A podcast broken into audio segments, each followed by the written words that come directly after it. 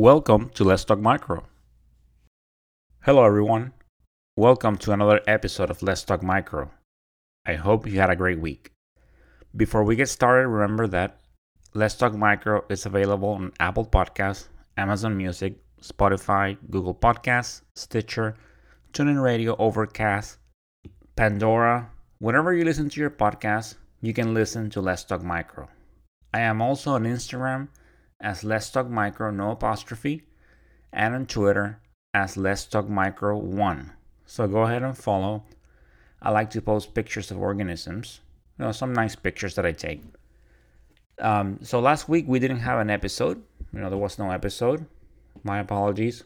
I had my birthday, school, work, many things going on, so I couldn't record an episode. And then on Instagram, one of the followers suggested that because I posted a picture of Pasteurella multocida, which happens to be my favorite organism. So the follower suggested that I make an episode about it. So I'm going to take that into consideration and I will be making an episode about it. Once I make it, I will let you know either via Twitter or Instagram when the episode will be up. But it's a pretty fun idea to talk about my favorite organism and why is it my favorite. And like always, if you have any suggestions, go ahead and just hit them. Hit them via Instagram, via Twitter. I also have an email address, which is let's talk micro, no apostrophe, at outlook.com.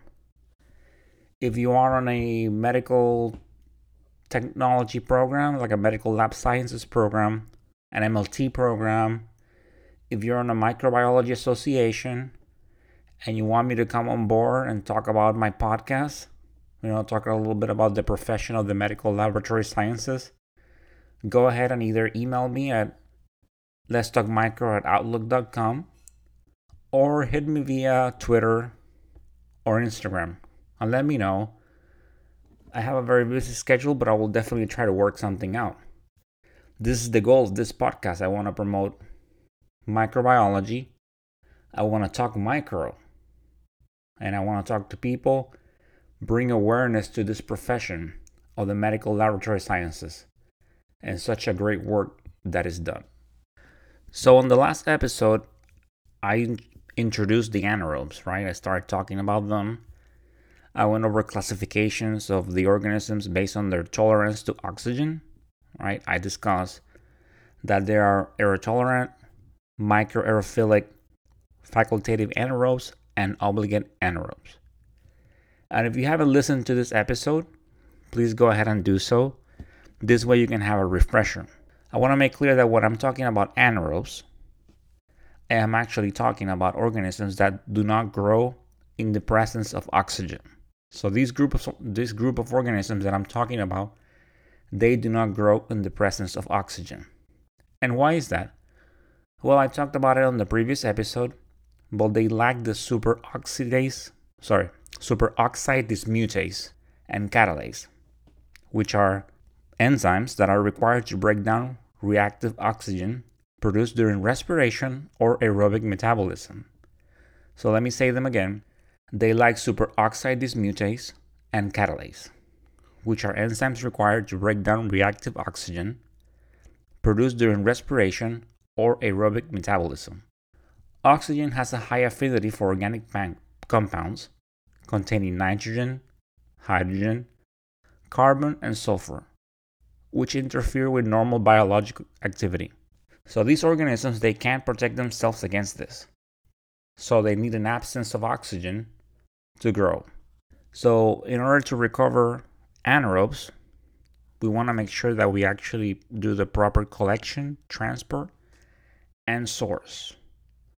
You know, these organisms from the get go, like I said, you know, they do not grow in the presence of oxygen because of lacking, you know, the lack of these enzymes. So we want to make sure that we actually have the proper collection, transport, and source. Not all sources are appropriate for anaerobes.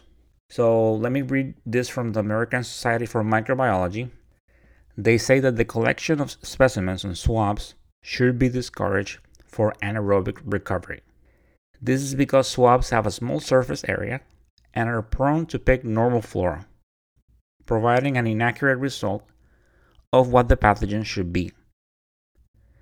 Specimens should be transported at room temperature, and then proper sources include deep aspirates and wounds, or specimens that are surgically collected. Unacceptable sources are throat swabs, urine, and superficial areas. So, as we think about this, we're like, why, let's say, a superficial area is unacceptable? Well, think about it.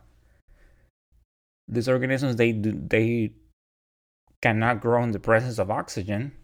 So, in surface areas, they have, you know, they are exposed to oxygen. So, it makes sense that they will grow in deeper areas. So, good, you know, good sources are like when you get like a body fluid, a good source that is collected surgically from you know an, an interior source. So that will be a good source. But going back to what the American Society for Microbiology said, you know, you, sometimes you get in the lab, you get a swab that is both for an aerobic and anaerobic culture. So by the time you're done plating and everything, you expose that swab. So it might affect the recovery of the anaerobes. So you need to make sure that you have the proper source. So now that we have picked the proper source, what about the incubation requirements? Right? Like I keep saying, they cannot grow in the presence of oxygen. So, how do we achieve this? Well, you have several methods that are made by manufacturers. What they use, you know, what it's used depends on the size of the lab. Anaerobic bags and jars are widely used by the labs regardless of the size. And then for smaller labs, the bags and jars are more cost effective than having a big system like the Anoxomat. Especially if you have a low volume, you know, it makes sense to have the bags and the jars. And I'm going to be talking about the, these systems. They typically have a sachet that absorbs oxygen and produces CO2. So, definitely, if you find yourself working in a smaller facility, it's going to be bags and jars. They are relatively inexpensive and mm, they don't take a lot of space depending on their volume. So you can justify having those bags. When you get to a large system like the Anoxomat, you need to maybe justify the cost. So you might see that in a large facility with plenty of volume. Like the facility that I work at, they do have a pretty huge volume. So they use the Anoxomat. And of course, you also have bags and jars to complement it uh, because depending on the volume, if you're working on the bench, it's easier to use the bags. But I'm to be talking about these systems and how they work. So let me start with the BD Gas Pack Easy system. Now, this system, they have no relation to the podcast. So it's just me talking about them from what I have experienced. So this system is with the bags and sachets and so forth. So it has a sachet that contains inor- inor- inorganic carbonate, activated carbon, ascorbic acid, and water.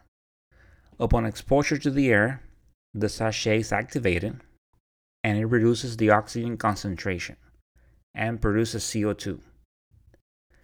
They come in smaller sizes where you can place a pouch, you know, with one to four plates. Then there is a larger size that you can use for a jar and you can fit about 12 plates. It comes with an indicator that changes color if the bag or jar was not properly closed. For this system, this changing color is from white to blue. Let's say that you are doing an aerotolerance test, right? That we talked about when I introduced the anaerobes.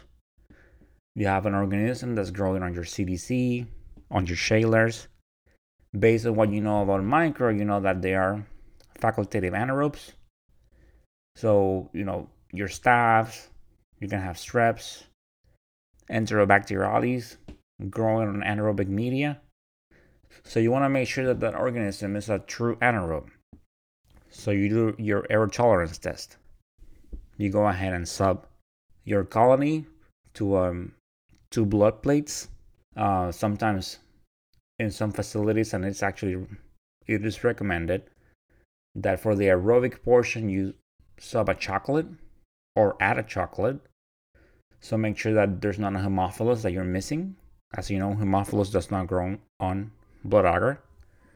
it can, but under certain conditions that once we get to that point, I'll talk about it. So you do that, and then these bags, this bag system, it's pretty convenient for that. You know, typically on your bench in the drawer, you know, you have your bags, you have your pouches, your sachets, your indicators. So you just grab the bag.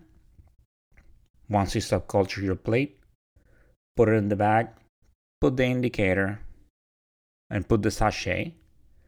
Make sure you close it properly, right? Typically, once you you know you close the bag, some people with their marker they press on it, and then you incubate it for two days, sometimes a little bit longer. So I talked about this indicator, right? So this says that changes color if the bag or jar was not properly closed. So and this system is from white to blue. So that means that if two days later you come in and grab your bag and you see that the indicator is like a little pill enclosed in plastic. If that little pill, it's like a little tablet, um, it is blue, that means that you did not close your bag properly. And unfortunately, you know, it happens. Sometimes you're going too fast with the jars, you don't realize you're like digging for things in the incubator.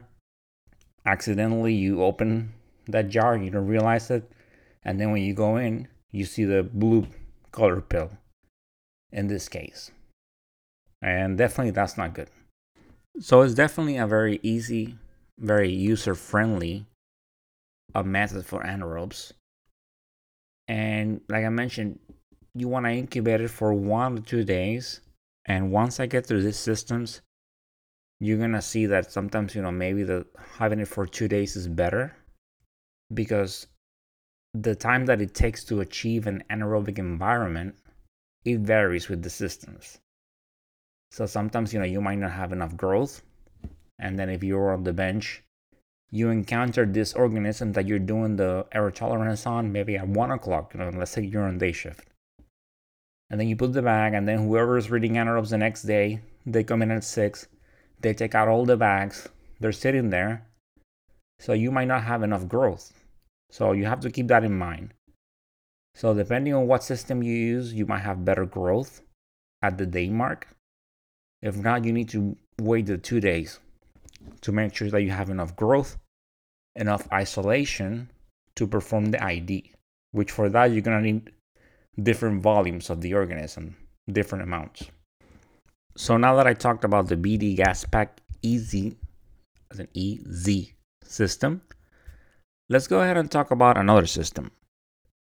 You have the Mitsubishi Gas Chemical Anaerobe Pouch Anaerobe and Anaerobe Pack Anaerobe. This system also has sachet that absorbs oxygen and produces CO2. It has an indicator that changes to purple if the bag or jar was not properly closed.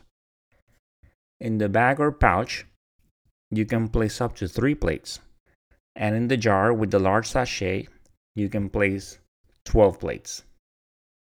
So, once again, you know, you can place up to three. It's just, it's always best if you have two of them and then typically with this system, you put, let's say that you're only trying to isolate one organism, you're doing the air tolerance challenge on one organism. Typically, you get a, a plate, know, like a blank plate to balance it. And then you incubate both in the bag. So in the bag or pouch, you can place up to three plates.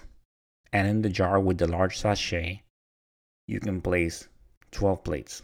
So once again, with this indicator, it's to be purple it originally it's pink and just like the other one just like the the bd GasPak easy system it's like a little tablet enclosed in plastic so it's just as user friendly as the bd GasPak system you know you do your air tolerance get your organism you know put it on the plate put it in the little bag in this case if it's only one plate put a second plate put the little sachet, your indicator, make sure you close it, and uh, a two-day open date.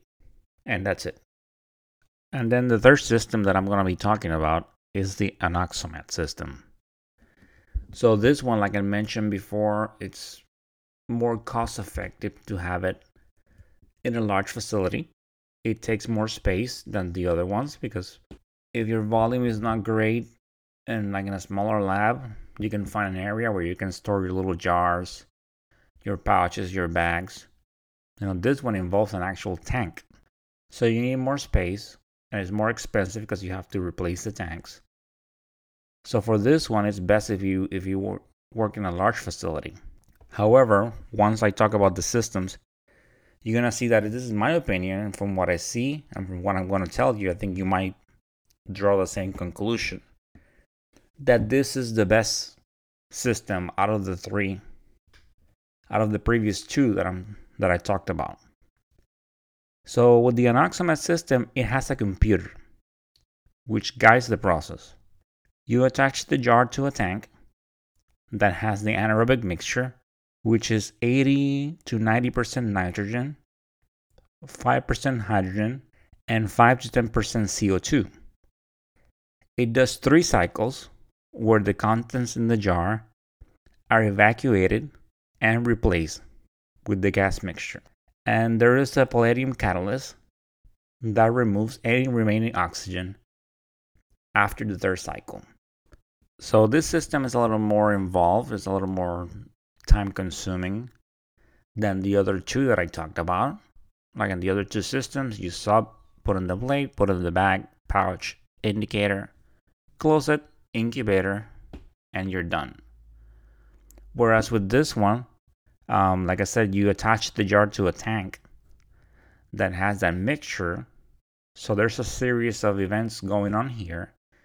And the Anoxomat is going to perform a series of checks that if it fails, if it fails, then it's not it's not gonna end the process with you know with the jar properly sealed and that anaerobic environment achieved. There's many places, for example, um, if you place the, the lid on the jar and there's not a good seal, sometimes you know on the lid there's like a rubber band, in a sense like a rubber band. If that is maybe loose, if it doesn't seal properly, it's gonna detect like a leak, so it's gonna stop the process. It's gonna give you an X. As it goes through the series of checks, and it passes, it gives you like a green check mark. So if something fails, it's gonna give you a red X. Also, if the jar is not connected properly, it's also gonna fail it, giving you that red X. So you have to make sure that, and it gives you the proper way, gives you a diagram of how to properly attach the lid. Make sure that you know you remove any excess air that's in there and if you fail to put like a cat uh, the catalyst pouch that would also give you a fail x a red x so there, there are more things that you have to pay more attention i mean like anything you always need to pay attention to your work but with this one you have to make sure that you follow this series of steps so your jar can produce that you know not only pass with the green check mark but produce that anaerobic environment for the organisms, which is what you're going for. And with the with the catalyst, the palladium catalyst, when I started using the system, this catalyst, you know, there were just they were reusable. Like you actually had to uh, once you were done with them, when you opened your jars, you have to put them um, in an incubator and raise the temperature. I think like, like about 100 degrees or so. But nowadays, you know, we're moving more towards like there's there are disposable catalysts. So that's good. So this was one of the cons of the system that you had to heat this catalyst. Like you had to reactivate them. But now that we have the disposable ones, it's much better. So having said all this, I'm gonna mention some things that I already said and add some new ones. So these three systems, I'm gonna compare them um, having said that, once again, there is no, they have no relationship with this podcast at all. This is from what I've seen, from what I read. They have nothing to do with this podcast. So let's start with the easy. How long does it take to achieve that anaerobic environment? Right? So basically, you want to make sure that the oxygen is removed because it's harmful to these organisms. So, with the easy system, it takes about two and a half hours to achieve an anaerobic environment. The Mitsubishi, it takes two hours. So, these organisms, they're already sensitive to oxygen, so it takes two hours. So that means that when you're, when you're using these these systems, you have to make sure that as soon as you seal that bag, put it in the incubator. You sub that plate, put it in the incubator in the bag, you know, seal it along with the indicator and the pouch, and put it in the incubator.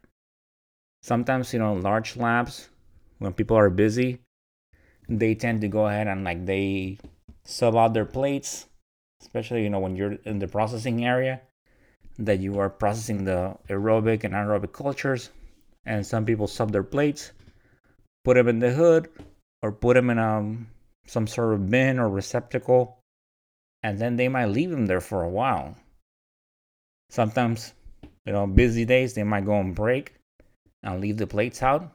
So you imagine how the recovery of an anaerobe can be affected when you are inoculating a sample on a plate and then that plate sitting there for an hour then you put it in one of these systems and it takes another two hours. So that's a total of three hours that that organism was exposed in a sense to oxygen or it took three hours for that oxygen environment to be produced so your the recovery of the organism might be affected. So you have to keep that in mind. And then when the Anoxomat, it takes 10 minutes. That one is definitely better because you can sub out your plates, put them in there, and in, in 10 minutes, in 10 minutes, you have an anaerobic environment. And it definitely shows. Let me say this it definitely shows. I remember that one time I was working a culture and I had an actinomyces. And uh, actinomyces is air tolerant, so it can grow aerobically, but definitely at a slower pace. So it likes to grow anaerobically. And this culture had been it had been a few days since it was set up. So I had an actinomyces. However, I'm talking about the pre pre MALDI-TOF days where those of you that know the MALDI-TOF, and I will do an episode about it, you know, with the MALDI-TOF, you don't need much to get an ID. But if you're doing, let's say, like the Vitek, the ANC card for an identification, for actinomyces, you need a 3, 3.0 McFarland standard. So for that, you need a lot of organism. I knew that was an actinomyces. I was suspecting, so I wanted to rule it out. I went ahead and set my plate put it in an oxamat jar. The next day, beautiful, strong growth. Those 10 minutes, definitely, it's creating that environment is such a big help for the organisms. And in my opinion, it just, it definitely maximizes the recovery. So definitely the, mm, those are the cons for the, the easy and the Mitsubishi that it takes a long time two and a half hours for EZ, two hours for the Mitsubishi to achieve an aerobic environment. And if you combine that with other factors, like sometimes, you know, maybe techs leaving the plates out or for longer periods of time, if you go ahead and subculture your organism, maybe late in your shift, then the next day someone comes in at 6 a.m. It hasn't even been 24 hours and they put the bags out there and they're just sitting there for hours. So your recovery is affected. Now, having said that, the pros are that they are, you know, more cost effective for smaller facilities and they're easy to store.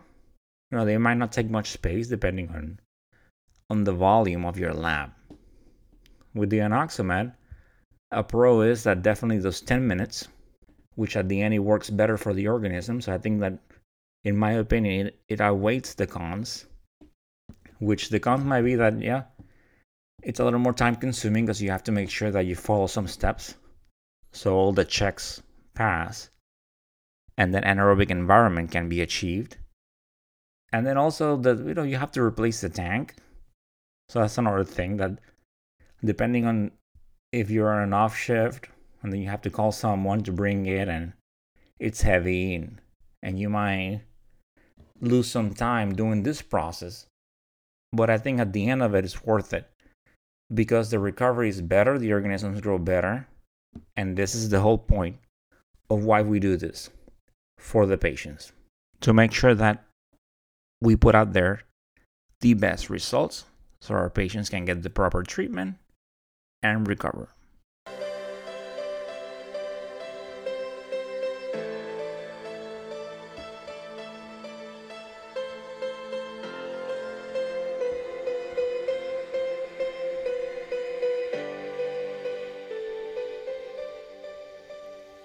And that, my dear audience, it's the end of this episode.